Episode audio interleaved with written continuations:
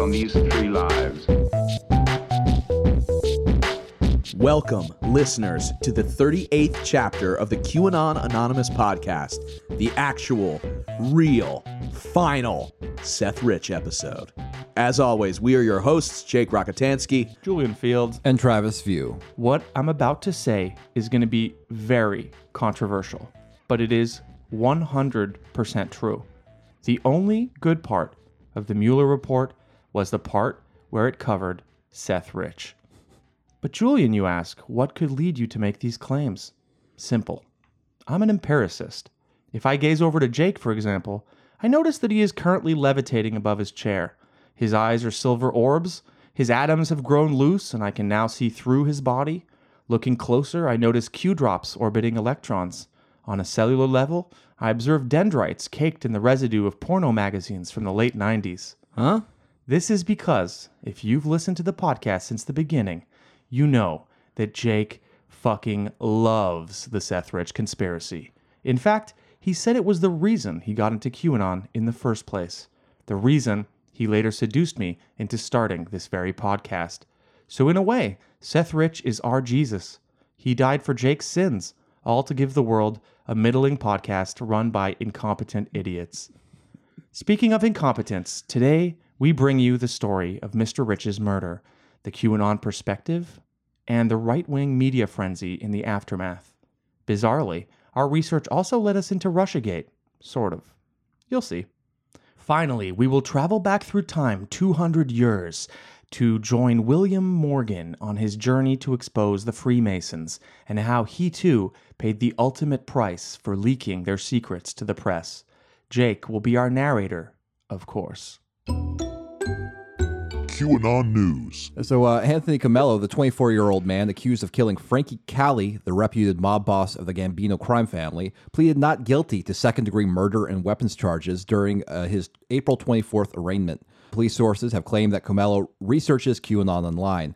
In a previous court appearance, Comello drew a large Q in the center of his palm and the phrase Patriots in Charge, which appears to be a variation of the QAnon phrase Patriots in Control. Uh, interestingly, Comello's lawyer, Robert Gottlieb, has claimed that information on his client's computer and cell phones could prove crucial to the case. This is going to be the first case where the guy gets off because he's been red pilled. Yeah, And it's like is- this considered a mental illness. Uh, this is like, yeah, I mean, like I'm like I'm not a defense attorney. I don't know where where exactly his lawyer is going with it, pleading Yeah. not guilty, and then like basically blaming online radicalization. Is that even a defense? Well, think about it this way there's going to be 12 people sitting in that jury box, and chances are none of them will be brain poisoned by online like Oh. we are. So they'll just be like, what does he believe? That's a good point. Excuse me? What is Right. QAnon? This is fucking, this guy's clearly insane. That's that's that's the good point. It's like we're gonna have to in, uh, introduce sort of like this QAnon beliefs to this these twelve normies. Yeah. and it'll it'll like freak them out. And yeah. like, and they'll it's, be like, oh, the guy's, he's lost his mind. He thought this guy was a demon who, oh, like, you yeah you poor I man I I hope his defense revolves around how awful and false and insane QAnon is because that will resonate through the community. That'll be incredible. Yeah, I imagine it's like, yeah, the Comello case that sets the precedent uh, that eventually takes down 8chan. I can almost imagine the lawyer sitting down with Carmelo for the first time and being like, "Okay, well, all right, Anthony, tell me what happened." He's like, "Well, uh, uh, I was told by an online, uh, uh, uh, I was told by an online military intel operative that uh, the mafia is involved in human trafficking. Oh, d- does does this person have a name? Yes, yes, it goes by Q." It's, Okay, es- okay, it's cool. essentially our first six episodes, except in a courtroom and there's been a murder. no, no, Jake, please explain this to me. well, you see, okay, so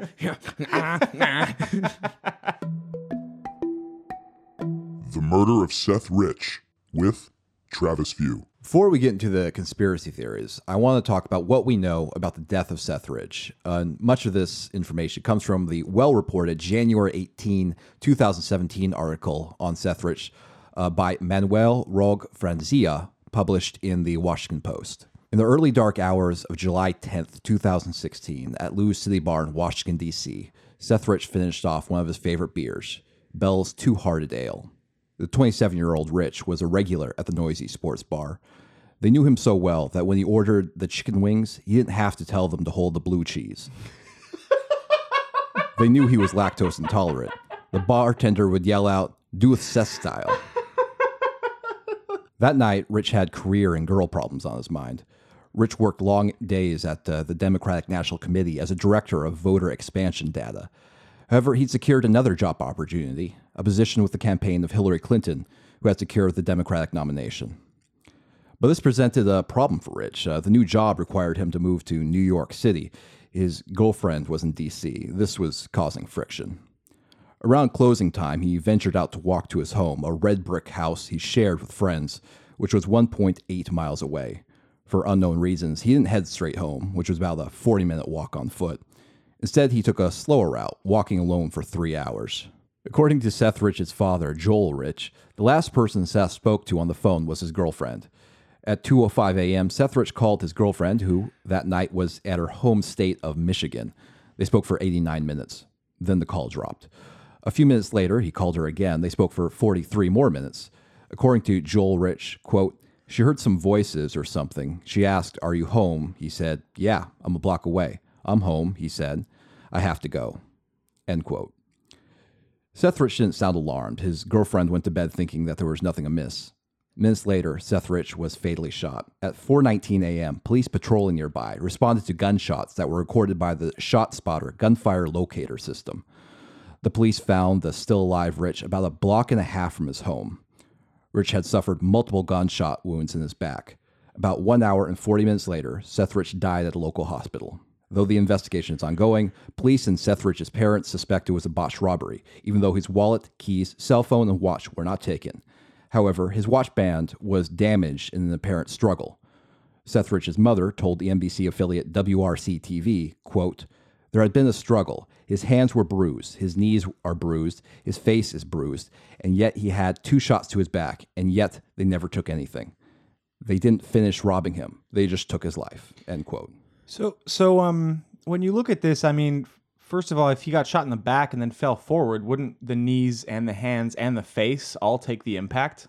I mean, yeah, that's that's possible. I mean, okay, if I were to posit what happened just from the, the, the bruises and stuff, it would be they were mugging him. They started trying to pull off his watch. It became a struggle. He pulled away, ran. They shot him in the back, and he fell forward. They realized, fuck, dude, why did you shoot him, you fucking moron? And they ran. That's that's a plausible scenario. Yeah. Yeah.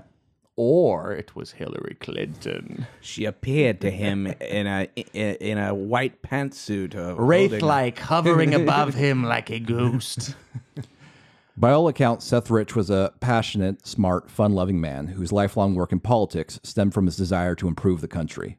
He loved pandas so much, he named his Twitter and Instagram account Pandas for Progress. On his Reddit account, Rich often posted about Nebraska football, cute animals on the RA subreddit, and bicycling. He hung an American flag above his bed and was photographed completely decked out in America flag clothing, stars and stripes on his shirt, pants, socks, shoes, and beer cozy. After he died, Rich's parents found a draft email he wrote, directed to an unknown recipient that read, quote, All my life, I've only wanted to make a difference so that I might be able to one day tell people that I mattered, end quote. Seth Rich's murder remains unsolved. His case is one of over 60 D.C. area unsolved murders from 2016, according to the Metropolitan Police Department website. Anyone with legitimate information about the death of Seth Rich is encouraged to call the D.C. Metropolitan Police Department at 202 727 9099. QAnon and Seth Rich. Seth Rich is one of those conspiracy theories that was folded into the QAnon universe. Uh, but like usual, uh, like Q, like takes an already baseless, wacky conspiracy theory and just adds to it, just Yeah. just in its own Q-like way, you know. yeah. Uh, so Q references Seth Rich in over a dozen Q drops. Uh, Q first mentioned Seth Rich all the way back in November fourth, two thousand seventeen, and here's where that Q drop says. Why is AG Sessions slash POTUS prioritizing removal of MS 13? Why is AG Sessions slash POTUS prioritizing building the wall? Immigration? Drugs? Who do you hire for a hit? Who can be eliminated after the job is complete? Seth Rich. Who was found dead, too, shortly after his murder. What affiliation did they have? Classified. Q. the basic theory that they are pushing in these early days is that MS-13 was like a private hit squad Yeah. for the Democratic Party, and because they're so uh, vicious and sort of like so so looked down in sort of like society, they could be they are themselves can be eliminated and provide no Right. sort of connection to the Democrats. and nobody will ask any question. Yeah. So in an April 14th, 2018 Q drop, and Anon asked Q, when will we find out about Seth Rich in Las Vegas? And here's how Q responded. Seth Rich connect DNC, MS13, Julian Assange. Why did the Democrats push legal rep on family? June ETA, Q. The bit about why did Democrats push legal rep on family may be referring to Brad Bauman, the Democratic communications consultant who worked as a spokesperson for the Rich family. Uh, Bauman actually later filed lawsuit against America First Media and three individuals who he alleges peddled false claims about him in relation to the Seth Rich conspiracy theory. Also, uh, though Q seemed to say that there was a June ETA for big happenings about Seth Rich, there wasn't really any significant June 2018 events about that issue.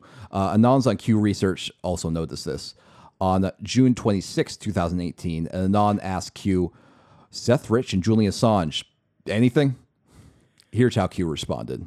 Server unlocked Seth Rich, MS13, 2187 nearby. Phones unlocked command and control. ETA estimated. it has begun. Q. So the ETA is estimated, but it's also begun. Not how ETA works. Yeah, I love that. You basically repeated.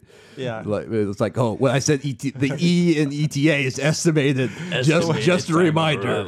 First, we have to arrive, and then it's already begun. but begun. oh wait, so we're late to it. It's like we're late to the wedding. Yes, but purposely, stylishly, even. Right. All part of the plan. All part of the plan. Don't you worry. ETA estimated. I'm 20 minutes away, man. I'm so sorry, man. I know you picked me as your dude for this wedding, but like, come on, man. Just wait a second. Don't start. Traffic really bad. Had to stop and get gas. 101 congested. The last time that Q referenced Seth Rich was December 12th, 2018, during a Q&A session. Anon asked, is Seth Rich alive? And Q answered, no. Wow. So yeah, he's pretty clear again, just like JFK Jr. I'm sure Yeah, this right. This will work. Yeah, right. This is one of those. It's one of those things where during the Q and A session, it seemed like it, it was an opportunity for Q to uh, sort of try to squash down the craziest conspiracy theories. Be like, "Oh, no, the the world is not flat. JFK Jr. is in fact dead, and also uh, Seth Rich is uh, not alive." But aliens, potentially. Yeah, maybe aliens. yeah. I do like the idea of going to an upper middle class family and be like, okay, listen, we're gonna hide your son forever after this. Also, you have to fake grieve for two years while you fight off weird conspiracy theories. What do you think? And they're like, to save this great nation? Absolutely. They were like, we will, tr- we will wire transfer 125 million into your account. the spread of the Seth Rich conspiracy theory with Julian Feeds. Before Seth Rich even entered into public consciousness, a related conspiracy theory had been around for a while. Its name, the Clinton body count. It posits that the power couple have murdered over 50 people in their entourage. Hell yeah, let's fucking go. I've seen claims that just like have upped it to like over 90. Uh, this is, of course, 100% true. Bill starts the fights, and then he holds the victim at arm's length by pressing his palm to their forehead. The victim then swings his or her arms in the air, failing to reach the former president, who at this point, of course, is laughing. And that's when Hillary appears behind the person and flicks their ear so hard that their entire skeletal structure collapses like a Jenga tower. Hillary and Bill then scoop up the person's remains, laying them out on a long silver platter, mm-hmm. from which they dine profusely, mm-hmm. pausing in their feeding only to scratch their buttholes or burp loudly. Oh yeah. All of the above has happened. Over 50 times. It's an outrage, and one the media would do well to stop ignoring. All of this to say that when Seth Rich was murdered, the forebears of today's Anons were immediately suspicious.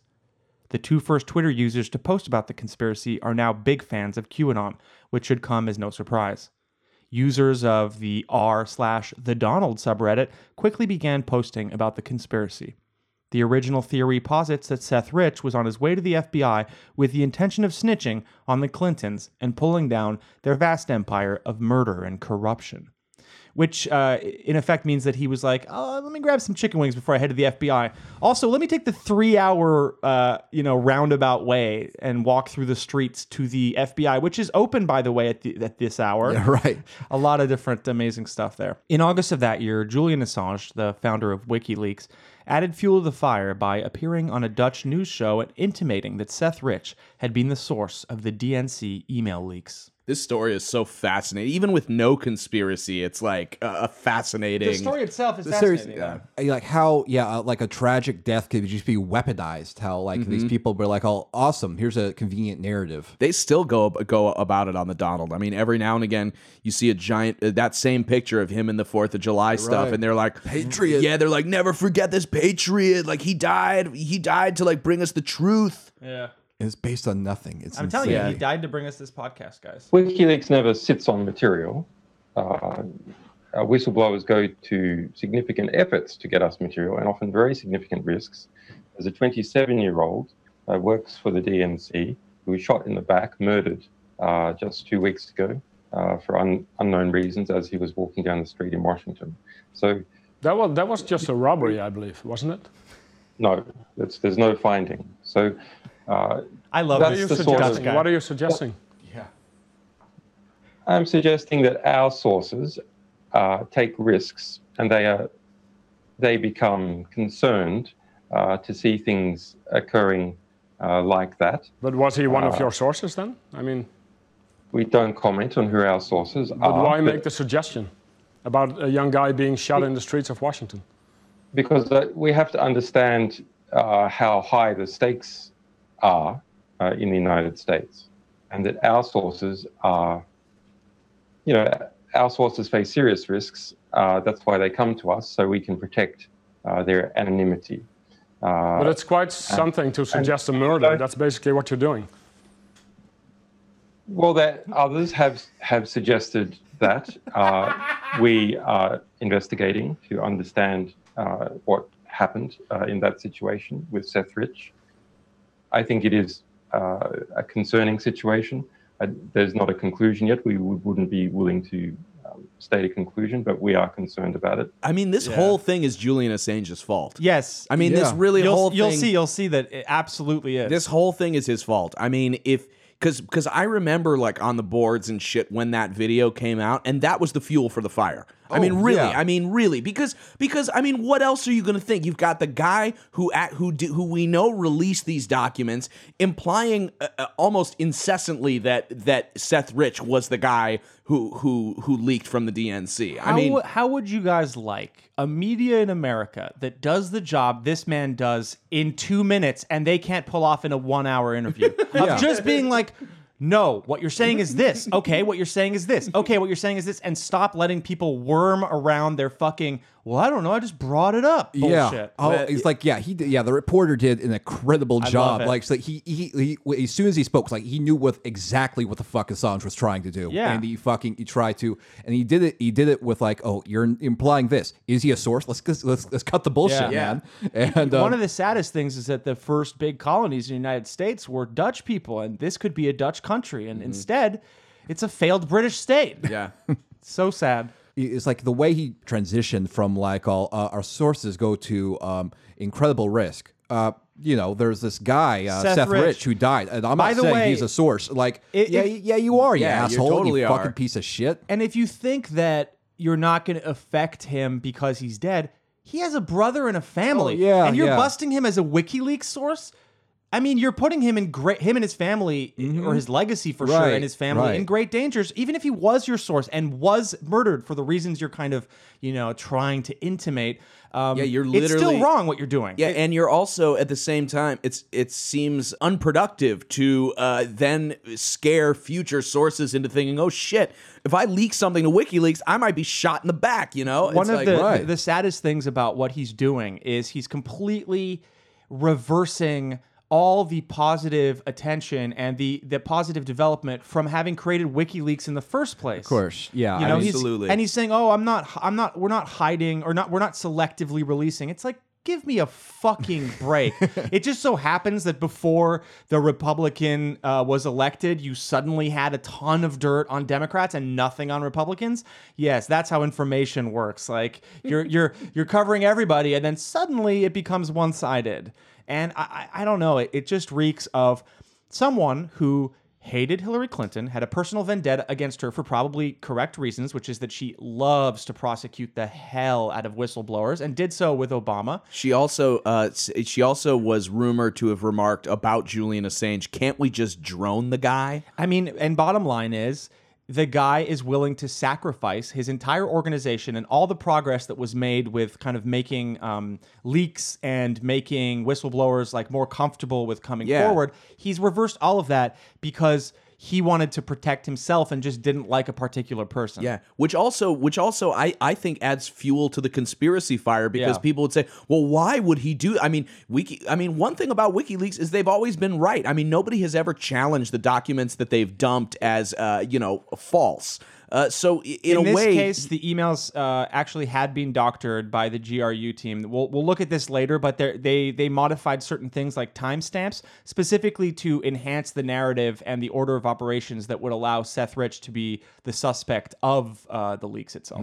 interesting. Yeah, Okay. you'll you'll see a little bit what, what what happened, but no, in general, they don't release false information, and the timestamps were very innocuous. All they did was, I believe, change the month or something like that. So it's not like they had like you know redacted or modified a big part. It would be very hard to you know figure out that like the timestamp was off by a month or something like that. You know. So, what uh, Julian Assange was intimating is, of course, highly improbable, mostly due to the fact that Seth Rich died on July 10th. And according to the Mueller report, Assange received the DNC emails four days later on July 14th, and then published them another eight days later on the 22nd. The report also claims that Guccifer 2.0, a Russian intelligence officer, was the actual source of the leak. This means that Assange probably knew he was lying when he made his claims on Dutch TV. Later in the month, Assange doubled down by going on Fox News and announcing to Megyn Kelly that WikiLeaks was offering a $20,000 reward to anybody with information leading to Seth Rich's killers. Why are you so interested in Seth Rich's killer? We're very interested in anything that might be a threat to alleged WikiLeaks sources. The police have offered twenty-five thousand dollars. Uh, we had off- we have offered twenty thousand. Uh, we're not saying that Seth Rich's death necessarily is connected to our publications. That's something that has to be established.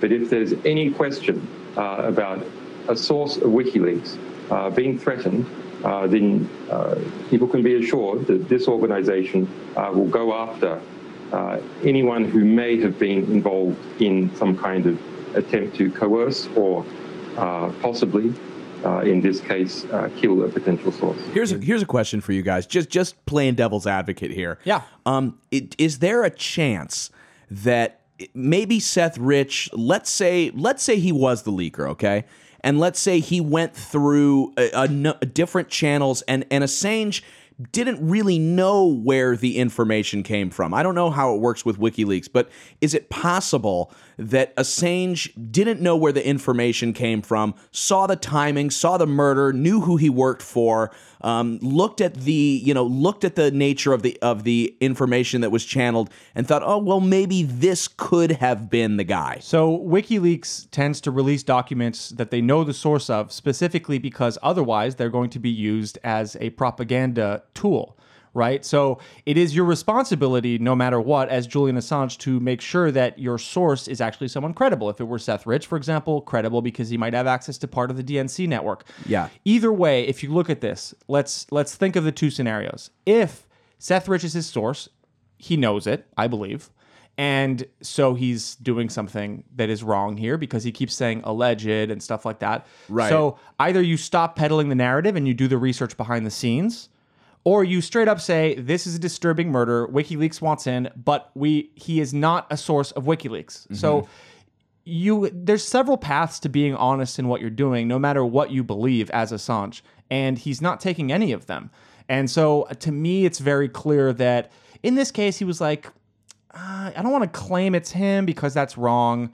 But I also don't want people to keep looking at the Russian operation, Right. uh, the the veracity of the Guccifer 2.0 uh, claims of him being uh, him or her being a kind of sole uh, solo hacker from Romania Yeah. that would be unconnected to the the Russians. So yeah, I don't know. Like I just don't buy it on any level uh, that that he's doing this for anything else than personal benefit. And because think about it this way: if WikiLeaks had taken stuff that they knew came from the Russian government and released it and ignored some other information, WikiLeaks itself would be discredited. His mm-hmm. entire life's work would be discredited if he took what he knew was Russian information that Right. was like hacked and then released only that in a prelude to the election. Yeah, then he's not this sort of like a international sort of transparency project anymore. He's just a tool of an authoritarian state. Yeah, exactly. Yeah, and and and or he he decided to be that temporarily suspending the operation that that was transparent for his own benefit and to save the operation from the result of choices he made that compromised his own uh, operation. And I mean, I get it. You're living in like a fucking single room in like the Ecuadorian uh, embassy. You're you're literally skating in circles. Right. I mean, I saw fo- footage of him trying to skate. By the way, how does he skate so badly? I, I it, it looked like a grandmother trying to get on a board. Right. Either way, I understand he like went kind of crazy and eventually was like, "Why am I locked in here?"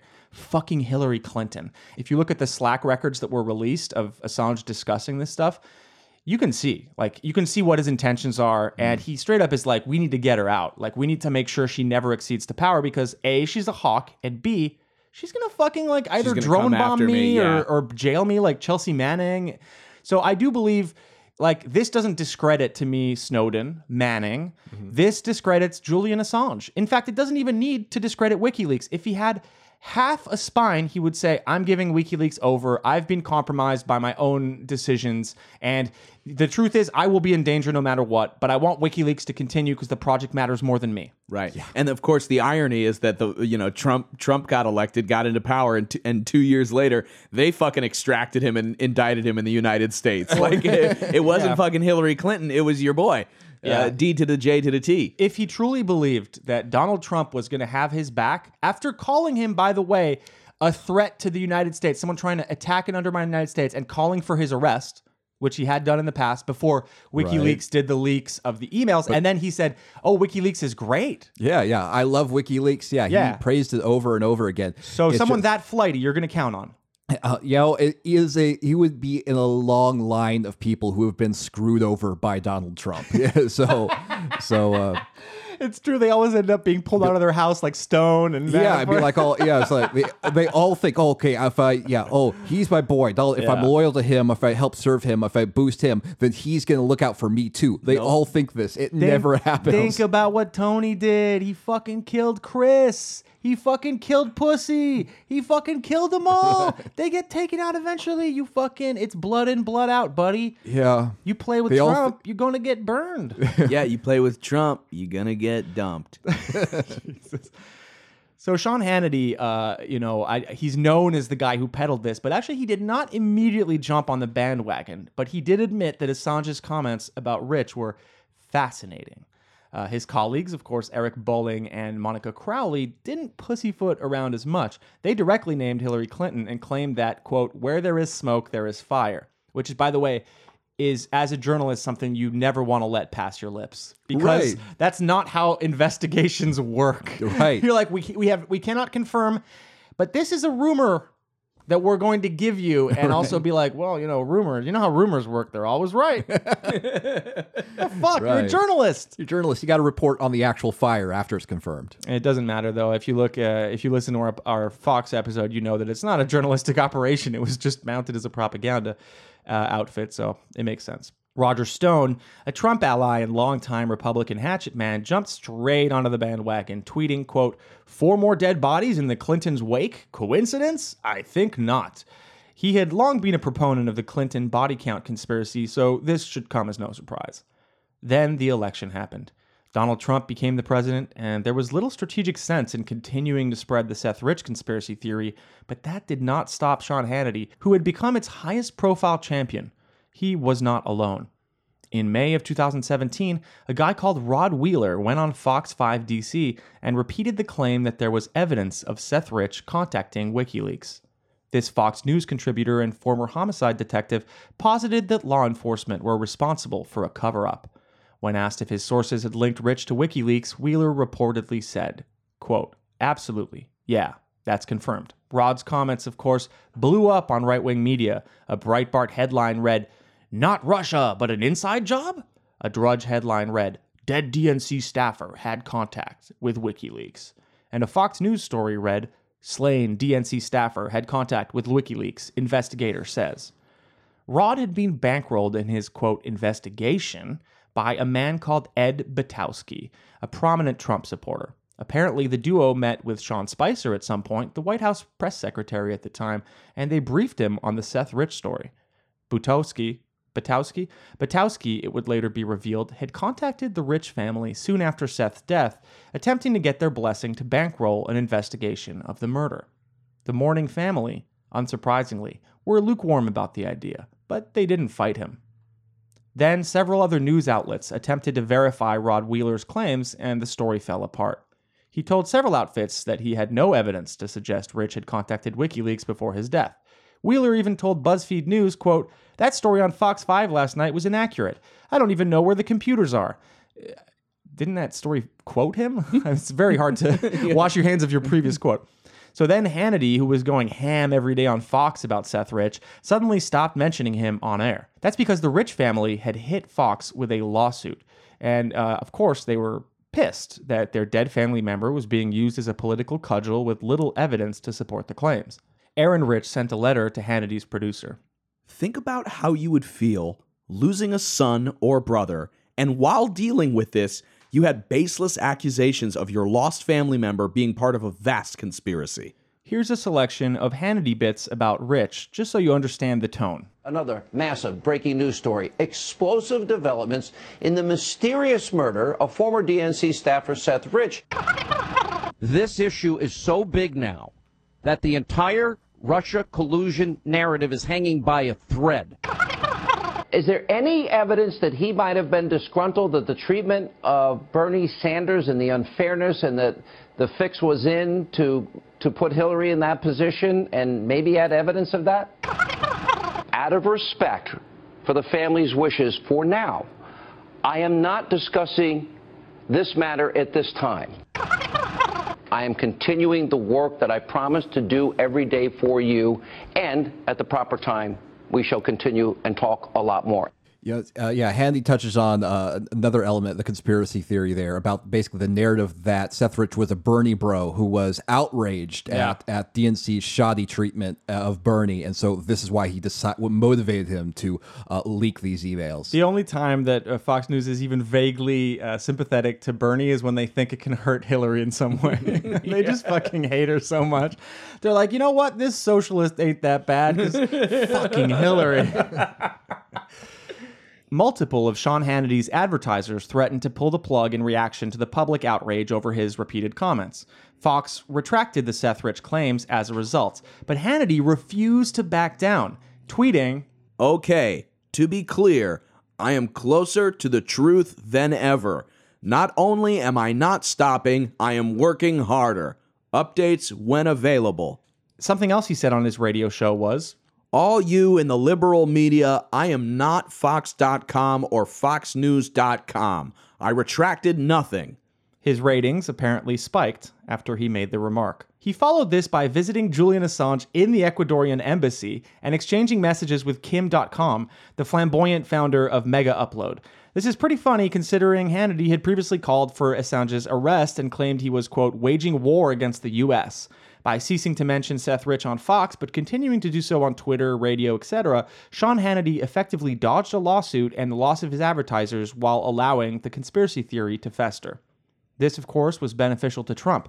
It distracted from the ongoing claims of malfeasance surrounding the emails and Russiagate in general. There is also evidence that the Russian intelligence agency known as GRU pushed to implicate Seth Rich by changing the timestamps on the email files they sent to WikiLeaks. In 2018, under Trump, Robert Mueller and the Department of Justice convicted 12 Russian agents who were involved in an intelligence operation that carried out cyber attacks on the Clinton campaign. The evidence uncovered by the DOJ included an attempted cover up by the GRU, who tried to blame a Romanian hacker known as Guccifer 2.0. In the process, the GRU agent who was posting as Guccifer 2.0 accidentally forgot to turn on his VPN, and US intelligence traced the post back to a GRU Moscow office. This is interesting because It showed that uh, Russian intelligence knew the value of the conspiracy theory and the wanted to support it. And also that if Robert Mueller had found any evidence of collusion, he would have found it through this investigation and tapping of these 12 GRU agents because they would have been the Oh, first yeah. point of contact with the uh, with the Trump campaign. Right. And he didn't. I mean, he found like some weird fucking like other shit that like these idiots around Trump were were de- like taking money from like the Turkish government and like weird shit. Some of them there was some Russian shit involved, but there's no evidence that the 12 GRU agents who were sitting in that office, uh, you know, spying on the Clinton campaign, and we'll see later trying to fish for emails and stuff like that. Uh, was in any way in contact with Trump, just that they wanted Trump to win. This is actually in line uh, with the techniques that Vladislav Surkov has brought to the Putin government. Uh, the technique, of course, is to put out as much information as possible in all directions. You know, proving that you're a bad person, proving that you're a good person. Then you fund left wing, you fund right wing, you fund extremists, you fund centrist, you fund everyone until You create noise. yeah, until it, it until the average person disconnects because they feel like they cannot possibly understand the entire situation. And getting Trump elected is the perfect way to sow confusion and a general mess in the uh, you know kind of American body politic. And I think that was something that Putin wanted. Assange also wanted that. Did they get together? Was Assange a Russian agent? No, I think that what they wanted aligned a British guy called Tim Leonard, who has a history of collecting and sharing books on disinformation, mounting pro Russian ops through various media outlets, and palling around with shady accounts on Gab, then started putting up dummy websites designed to make a variety of claims, all pointing to Guccifer 2.0 not being Russian and acting alone. He employed multiple aliases and posted to a variety of social media sites with a specific goal to wash the hands of the GRU, push the Guccifer 2.0 narrative, and blame Seth Rich for leaking the emails from inside the DNC. But actually, it appears that none of Tim Leonard's often contradictory claims are true, except to Jake, of course, who undoubtedly got red pilled by a Adam Carter post on Reddit around this time. Longtime experts have said Adam Carter was an alias Leonard created as a composite of all American actor names from the 90s, an alias specifically designed to trick Jake into starting this podcast. Uh, And, uh, wait, wait a minute. yeah, obviously none of that's true, but it is true that uh, Leonard used Adam Carter as his main account. And by the way, Adam Carter still up there, still fucking trading barbs and being reposted by supposedly real journalists.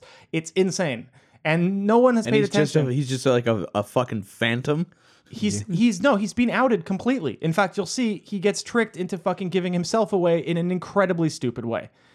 Um, in July 2018, longtime investigative journalist Duncan Campbell published an extensive article detailing the GRU operation. They use multiple units to conduct large scale cyber operations to interfere with the 2016 U.S. presidential election, according to the U.S. hacking indictment.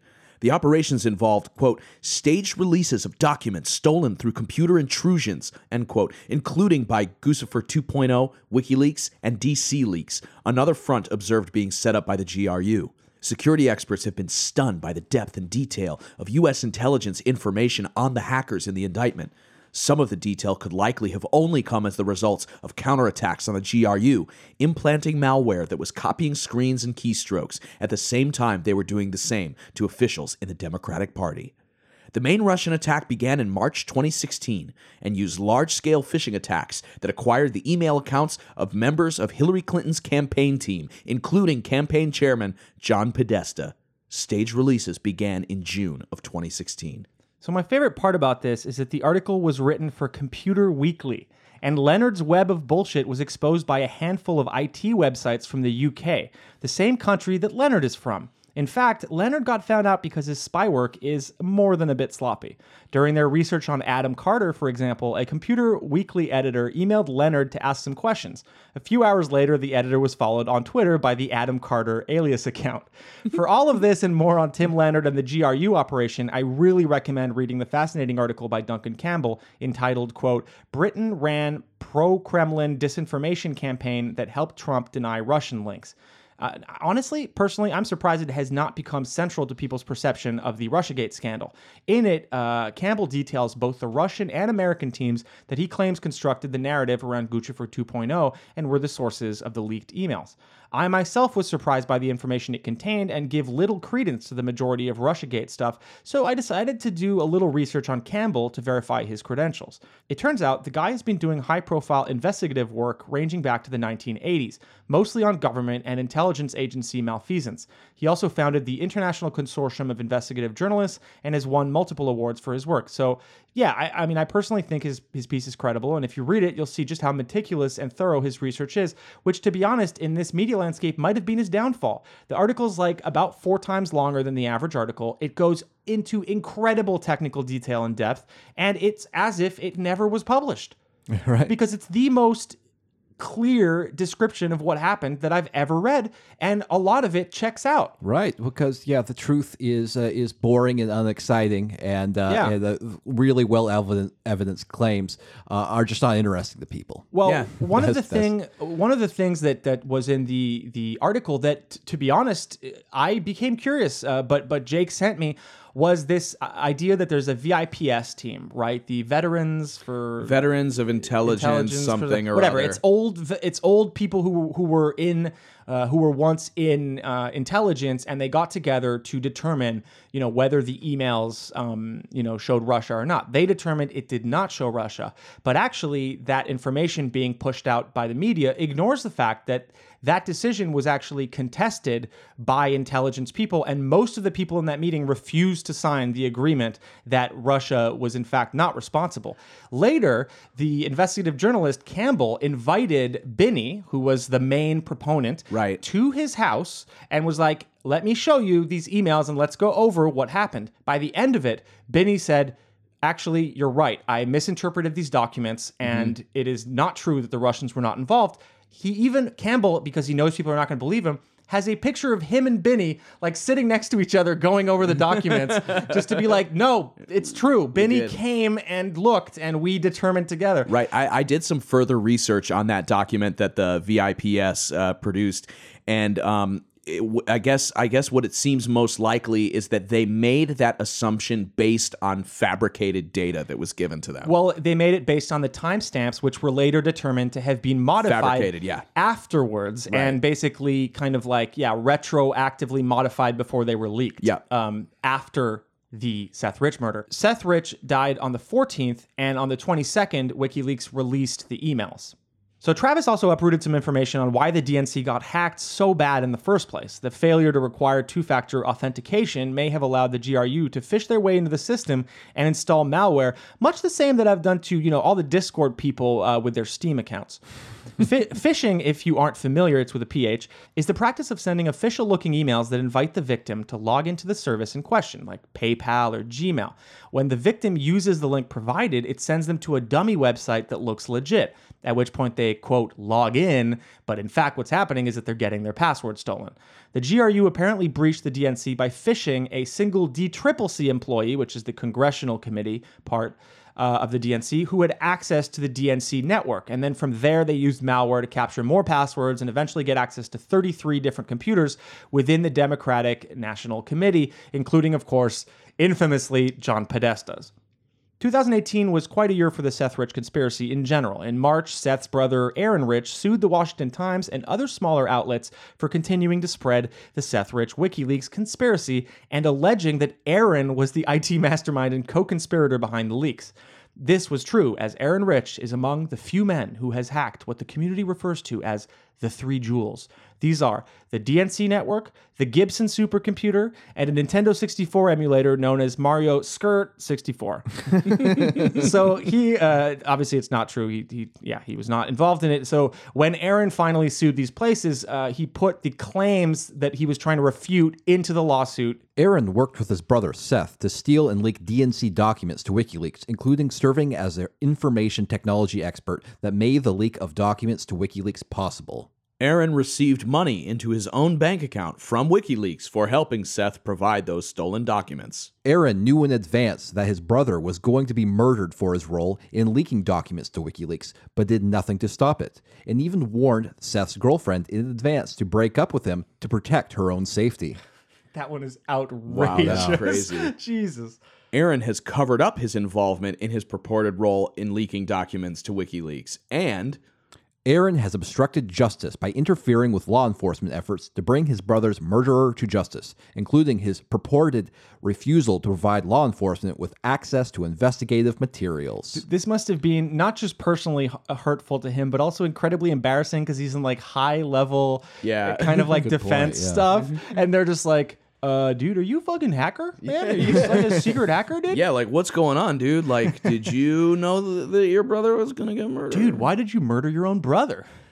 In October of 2018, the Washington Times issued an apology and retraction for the article they had published claiming that it was, quote, well known in intelligence circles that Seth Rich and his brother, Aaron Rich, downloaded the DNC emails and were paid by WikiLeaks for that information. Aaron reacted in the aftermath of their apology. The last two years have brought unimaginable pain and grief to my family and me, Aaron Rich said. I lost my only brother to a murder that to this date has not been solved, only to then have politically motivated conspiracy theorists falsely accuse me of grotesque criminal acts. I accept the Washington Times retraction and apology, and I am grateful that the Washington Times has acknowledged the indisputable truth that these allegations are and always have been false. As to the remaining defendants, I look forward to my day in court. Ooh, intimidating. Yeah, I mean, it's the other ones are like I think it's like a guy from America First, like you mentioned earlier, and there's a guy called Matthew Couch, and I was not uh fully aware of this guy, but he's just a fucking like 150k follower crank ass. Oh my god, he is. Yeah, Matthew Couch is like the fucking worst. Like he is like just the the shameless grifter. Like Yeah. he like he, he like tweets about, hey, I'm uh, I'm doing uh, I'm doing really great Seth Rich investigations. So so kicking some money to a patriot, and he, he throws up his PayPal link. Incredible. It's like I was like like uh, my my biggest donation today is eighty bucks. Who can beat it? Like he's like he's just Wow, he's a just piece a of shit. fucking piece of shit hustler. It's incredible. I can't believe people keep finding pennies in his folds. How the DNC helped spread the Seth Rich conspiracy theory. You know, one thing I think is important to talk about is that it's not to let the sort of uh, the DNC off the hook because, like, obviously the you know there's lots of like right wing media and Assange and stuff help spread this conspiracy theory. Yeah. But but you know I think DNC you know uh, ha- had a massive role. Number one by having such shitty security that these emails were hacked in the first place. Imagine the amount of pain that could have been uh, prevented if they just had their IT security locked down, so this so this hack couldn't have happened in the first place. Yeah. And uh, of course, they also, you know, they acted a little bit shady in that they um, acceding to the FBI's request to uh, investigate their servers, and they instead hired a the private security firm uh, CrowdStrike. It's almost like they just didn't want to look incompetent. And so instead, I mean, they should have, in retrospect, gone to pctower.uk and just asked them to be on the case. It would have been better than CrowdStrike. But yeah. So in uh, November of 2017, BuzzFeed published a story about Robert Johnston, uh, the cybersecurity investigator with the firm CrowdStrike. Here's what that story says. The party had hired CrowdStrike essentially in the place of the FBI. To this day, the Bureau has not had access to the DNC servers. DNC officials said they made the eyebrow raising choice to go with a private firm because they were worried they'd lose control of their operations right in the middle of a campaign. Not only that, but the FBI was investigating Hillary Clinton's use of private email server. Better, the DNC figured, to handle things privately. It was a decision that would cast a shadow of doubt over the investigation, even though cybersecurity experts have widely accepted Johnston's main findings. So the story continues to be the Republicans are vicious, the Democrats are incompetent. Right? Yeah, yeah, yeah.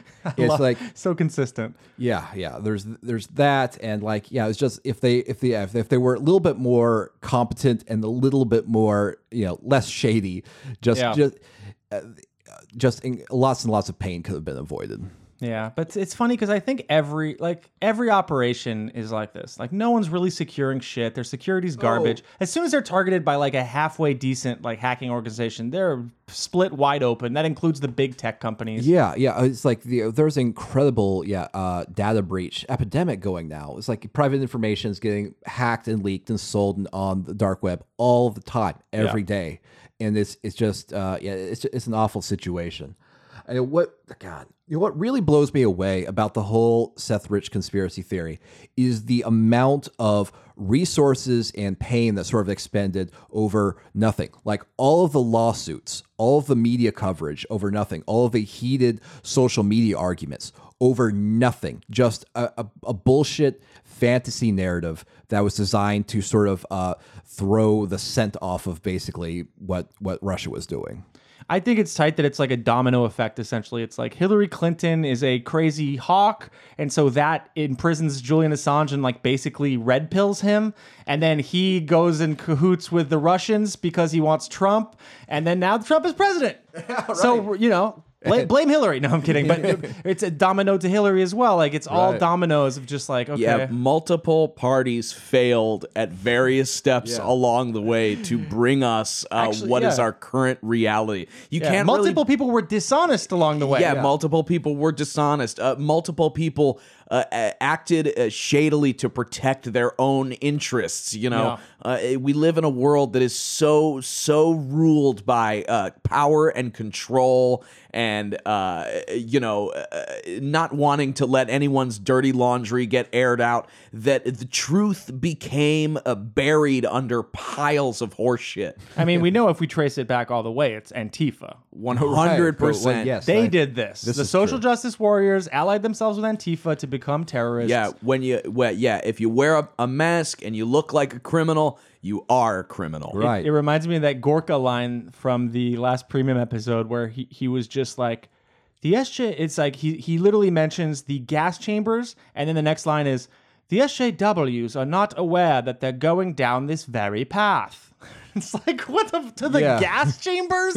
because they, they want to use pronouns?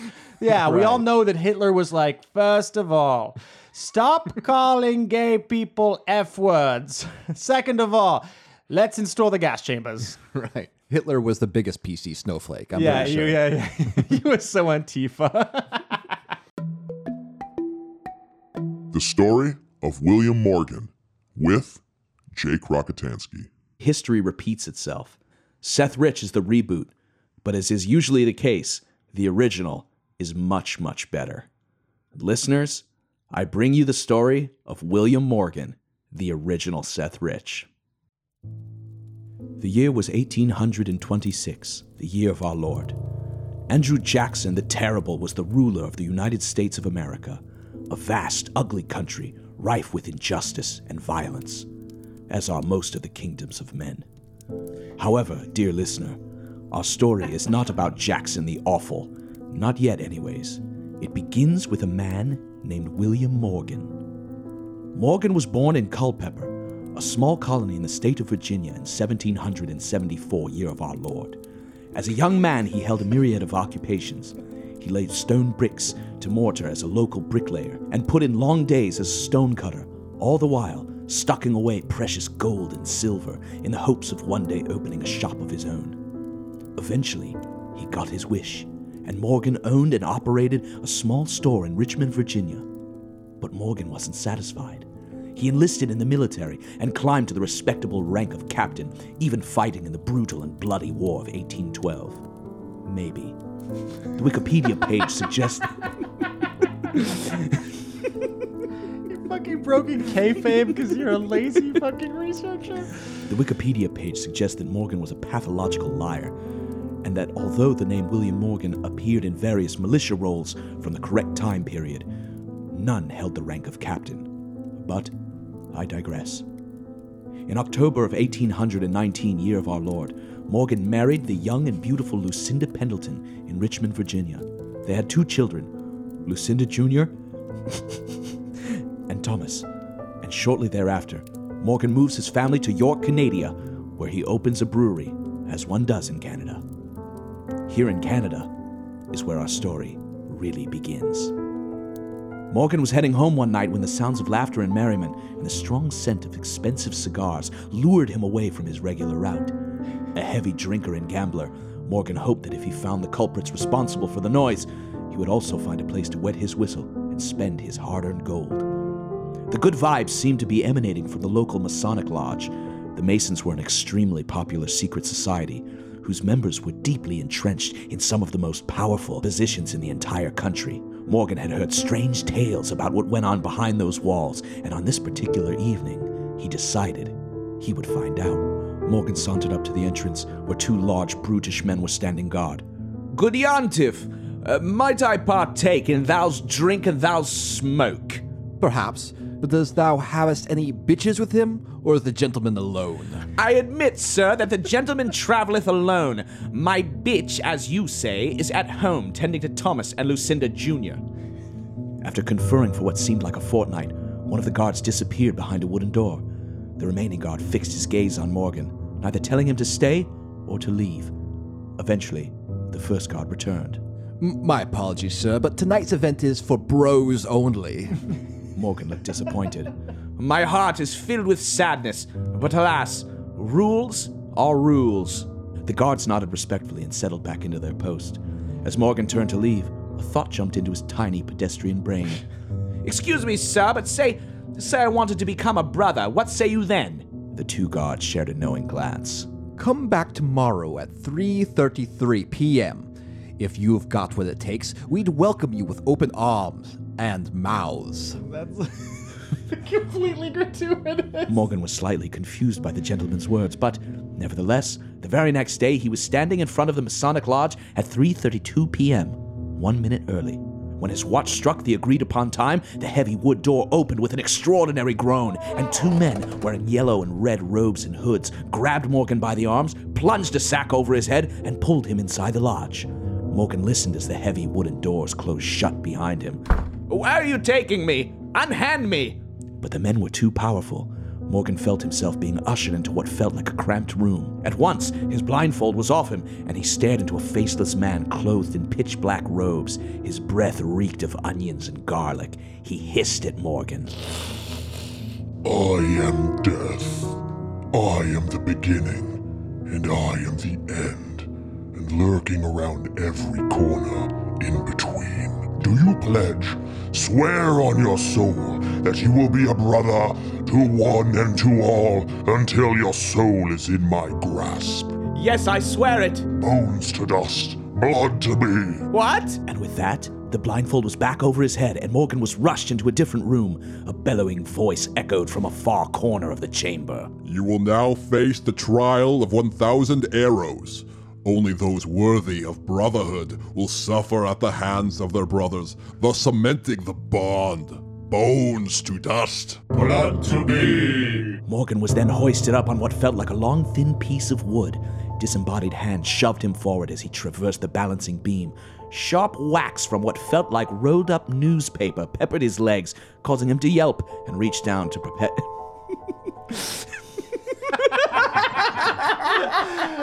Oh my god. Go on. what was he reaching down to protect, Jake?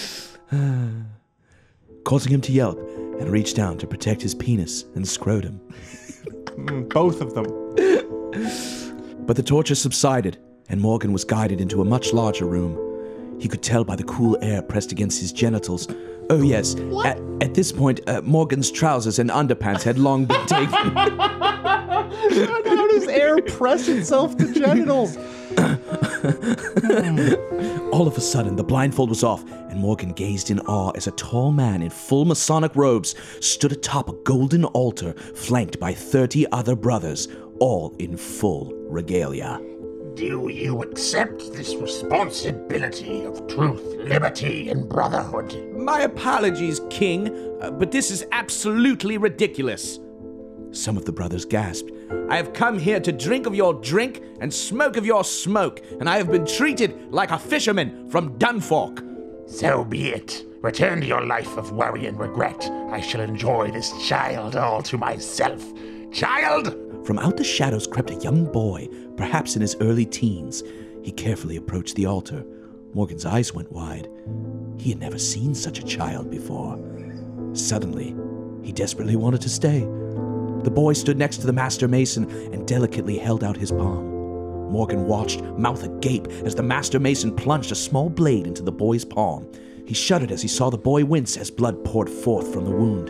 The master mason lowered his head to drink. Wait! The room fell silent. Who dared to interrupt the master in the middle of such a sacred ritual? I wish to pledge my life to truth, liberty, and brotherhood. There was a long silence as the master mason stood, motionless at the center of the altar, carefully poring over Morgan's words. Finally, he spoke. Do you of sound mind and body enter into this sacred fraternity and swear upon your soul to guard its secrets with your life? I do, sir. So be it. Drink of the child and seal the bond that only death can break. Morgan cautiously approached the altar, his entire body burning with the energy of 1,000 suns. And then, blackness. When Morgan awoke, he was surrounded by a strange group of men. He's coming too. Give him air! Give him air! Morgan sat up, his palm pressed firmly to his forehead. His head ached. What? What happened? The master mason emerged from the group of men. They fell silent. What happened, my friend, is you became a brother. The men cheered. Ice cold, frothy mugs of drink were thrust into Morgan's hands as he felt himself being hoisted onto shoulders. A lit cigar, its embers casting a rich haze over the crowd, shoved into his grinning mouth. From that moment, William Morgan's entire life changed. And, as he would find out, these events would seal his fate. Morgan led a double life. By day, he laid bricks for a local contractor, and at night, he would don the golden yellow robes and consume amounts of liquor fit for ten men. He feasted on the entrails of children and grew more powerful every day. Before long, Morgan himself became a master mason, and his lodge became infamous among the Canadian lodges. And yet, Morgan wasn't satisfied.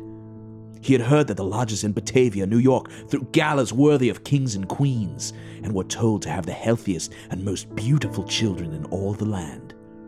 On the streets of Batavia, Morgan once again found himself in a familiar circumstance, waltzing up to the doors of a Masonic lodge, seeking admittance. But times had changed. This time, Morgan thought, he was a master. He would be welcomed with open arms and showered with rare gifts. He approached the gatekeeper. Good morrow, brothers! He stretched out his hand with two fingers ready to interlock, the Masonic handshake of peace and brotherhood. The guards seemed confused. Ah, pardon me, kind sir, but uh, the handshake you present is not familiar to me, uh, nor my brother Elvin. My dear brother, clearly there has been a simple misunderstanding, as I am a master at the temple in York. I promise that I have eaten many children and am more than worthy of entry to this lodge. Okay, let me check.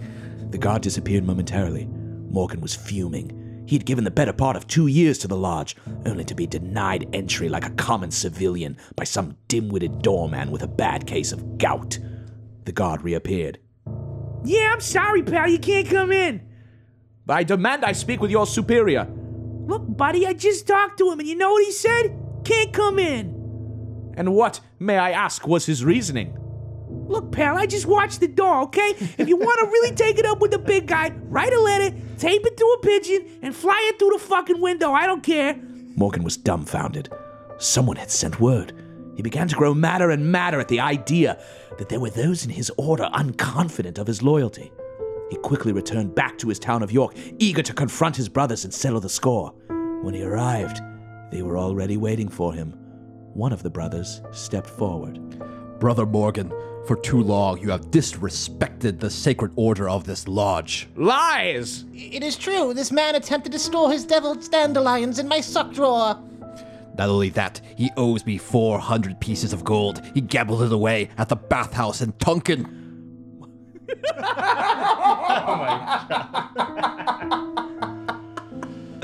Oh, oh my god, this is the greatest day of my life. Morgan looked deeply hurt.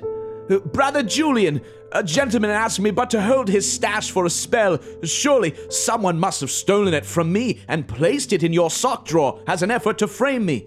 Uh, Brother Travis, I have sworn time and time again I can repay my debt come December with Christmas tidings. It is too late. This lodge has unanimously voted. Your membership is revoked.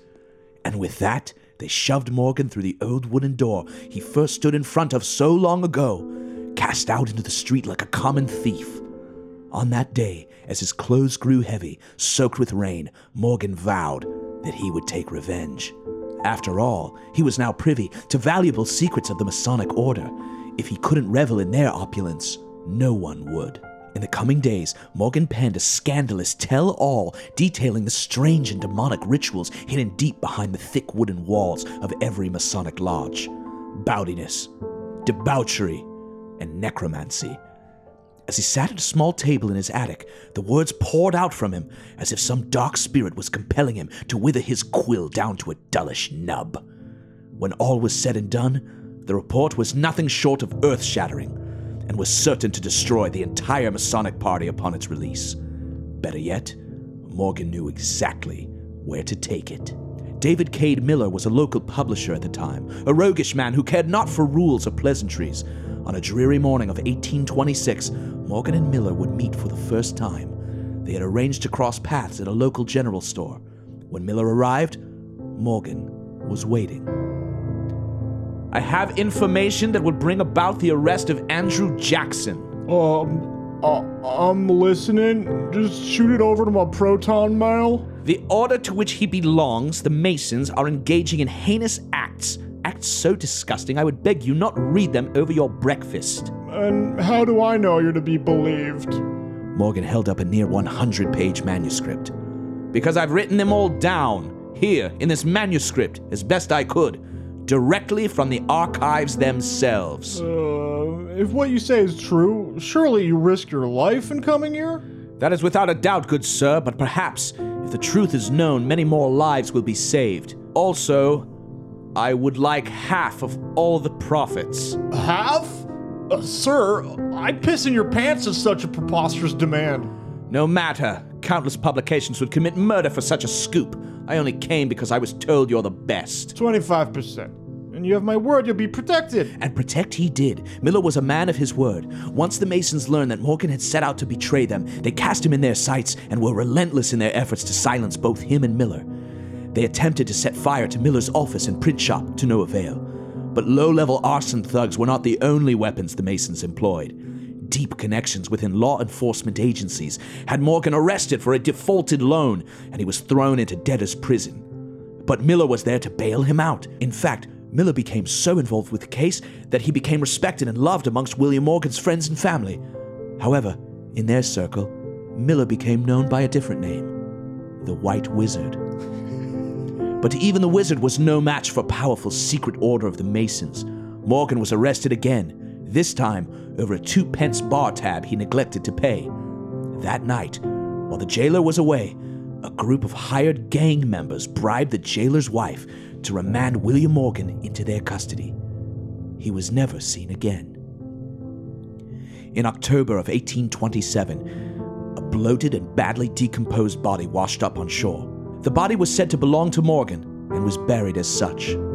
But not everyone was convinced. Miller released Morgan's transcript, which became wildly popular, sparking seeds of distrust in the powers that be and cementing Morgan as a symbol of free speech and free press. It became such a popular issue that average civilians began poring over Morgan's text, looking for clues as to what really had happened to him. An anti Masonry movement began to form, roping in great American leaders such as the great John Quincy Adams. Eventually, the sheriff of Niagara was arrested, tried, and sentenced to 28 months for his role in the kidnapping, with several other light sentences for the accomplices. The public was outraged. They passed notes of paper between one another that read, quote, Laws for thee, but not for me, with crude drawings of President Jackson on them. Morgan's widow went on to marry Joseph Smith, the founder of the Church of Latter day Saints, and her late husband, William Morgan, was vicariously baptized as Mormon posthumously. Wait, this is true? This is true. She married the guy who found supposedly found the plates in the mountain. Yeah. Jesus. On September 13th, 1882, year of our Lord, on September 13th, 1882, a statue of Morgan was erected in the Batavia Cemetery. Inscribed at its base are the following words Sacred to the memory of W.M. Morgan, a native of Virginia, a captain in the War of 1812, a respectable citizen of Batavia, and a martyr to the freedom of writing, printing, and speaking the truth. He was abducted from near this spot in the year 1826 by Freemasons and murdered for revealing the secrets of their order. Some who are prone to conspiracy theories would still wonder who really lies at the bottom of that tomb. On the day Morgan's body was discovered, it was said that another woman identified the body as her missing husband, Timothy Monroe, by way of the clothes he was wearing when he washed ashore. One group of Freemasons denied that Morgan was killed, that instead they had paid him 500 gold pieces to leave the country. Some say he fled to Albany, while others insist he fled to the Cayman Islands, where he was hanged as a pirate. All we really know is one thing for sure his name was William Morgan. Is the pirate thing a Captain Morgan reference? You know, he that's real shit. That's like a real rumor that was going on at the time yeah, that the, yeah, yeah. that he had he had fled to the Cayman Islands, where he had been hanged as a pirate. Yeah, yeah, yeah. That's like the uh, like this famous dead person was spotted in in Mexico. yeah, that's like yeah. That they they keep seeing Tupac in fucking Jamaica and shit. Good job, man. Beautiful story. Yeah. Don't know who did those voices, but it sounded amazing. Yeah, it sounded great. Whoever we got. Yeah, specifically guard one. Yeah, guard one was probably the best. The best of I think that dude's gonna be. Yeah, I think he's gonna be nominated for best supporting for sure. um, yeah, probably best original screenplay maybe. Um, What would be uh, our version of the Oscars? What would it be named? Do we have to pick a first name it'd like be called. It'd be called like the shitties. it would be called the Denny's. Yeah, the Denny's. You've been listening to the QAnon Anonymous podcast. Our goal is to become a self sustaining show. We plan on providing more streaming and live content, maybe even doing a live show and design some nice merch. Uh, that's why we're trying to put together a couple of salaries, all of which will help fund Jake buying a second shirt. Oh. That's a good shirt. We're just, we're just saying The first that one maybe, is good, but maybe yeah. another one. Yeah. that's what we're saying. Yeah, it could be like your second shirt could be our merch shirt. You can help us by going to patreon.com slash QAnon Anonymous and subscribing for $5 a month. Uh, you won't just be supporting us, you'll also get access to a dank stash of premium episodes, plus a new one every single week. Thank you. Our Twitters are at QAnon Anonymous, at Travis underscore View, at Julian Feeld with two E's at the end there, and at Real Rockatansky. Listener, until next week, may the deep dish bless you and keep you. It's not a conspiracy, it's fact. And now, today's auto cue. Not just that, but the SPLC is trying to quote Travis View, calling him a QAnon researcher and co host of a QAnon Anonymous podcast. QAnon Anonymous podcast. QAnon Anonymous podcast. No, he's not a QAnon researcher. He's a troll. He's a total shill that hangs out on Twitter and on the internet and tries to lie and discredit his way into fame. He's being paraded around the mainstream media as being some sort of QAnon expert. He's absolutely not. He's absolutely not. He's absolutely not. He's absolutely not.